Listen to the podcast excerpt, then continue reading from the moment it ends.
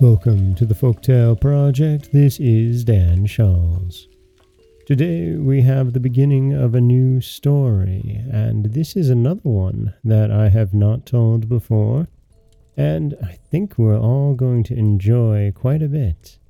And it will occasionally touch back on other tales that we've told, which is always fun. This is The White Cat, Part 1. Once upon a time, there was a king who had 3 sons, who were all so clever and brave that he began to be afraid that they would want to reign over the kingdom before he was dead. Now the king, though he felt that he was growing old, did not at all wish to give up the government of his kingdom while he could still manage it very well, so he thought the best way to live in peace would be to divert the minds of his sons by promises which he could always get out of when the time came for keeping them. So he sent for them all. After speaking kindly to them, he added, "You will quite agree with me, my dear children, that my great age makes it impossible for me to look after my affairs of state as carefully as I once did. I begin to fear that this may affect the welfare of my subjects. Therefore, I wish that one of you should succeed to my crown. But in return for such a gift as this, it is only right that you should do something for me.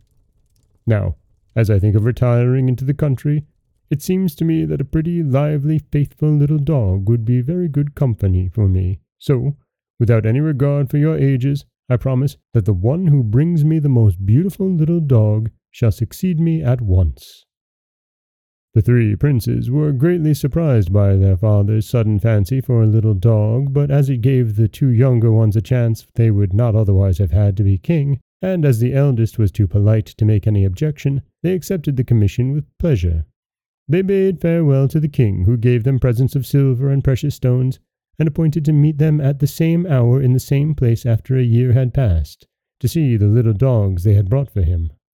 Then they went together to a castle which was about a league from the city, accompanied by all their particular friends, to whom they gave a grand banquet, and the 3 brothers promised to be friends always, to share whatever good fortune befell them, and not to be parted by any envy or jealousy. And so they set out, agreeing to meet at the same castle at the appointed time to present themselves before the king together. Each one took a different road, and the 2 eldest met with many adventures, but it is about the youngest that you are going to hear. He was young and gay and handsome, and knew everything that a prince ought to know, and as for his courage, there was simply no end to it. Hardly a day passed without his buying several dogs, big and little, greyhounds, mastiffs, spaniels, and lapdogs. As soon as he had brought a pretty one, he was sure to see a still prettier, and then he had to get rid of all the others and buy that one, as, being alone, he found it impossible to take 30,000 or 40,000 dogs about with him. He journeyed from day to day, not knowing where he was going until, at last, just at nightfall, he reached a great gloomy forest. He did not know this way, and to make matters worse it began to thunder, and the rain poured down. He took the first path he could find, and after walking for a long time he fancied he saw a faint light, and began to hope that he was coming to some cottage where he might find shelter for the night. At length, guided by the light, he reached the door of the most splendid castle he could have ever imagined. This door was of gold, covered with carbuncles, and it was the pure red light which shone from them that had shown him the way through the forest. Their walls were of the finest porcelain in all the most delicate colors, and the prince saw that all the stories he had ever read were pictured upon them. But as he was quite terribly wet, and the rain still fell in torrents, he could not stay to look about any more, but came back to the golden door.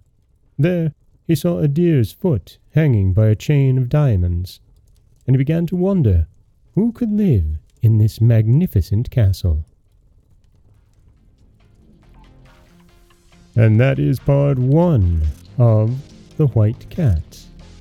And when we rejoin the tale, we'll find out who lives in the magnificent castle.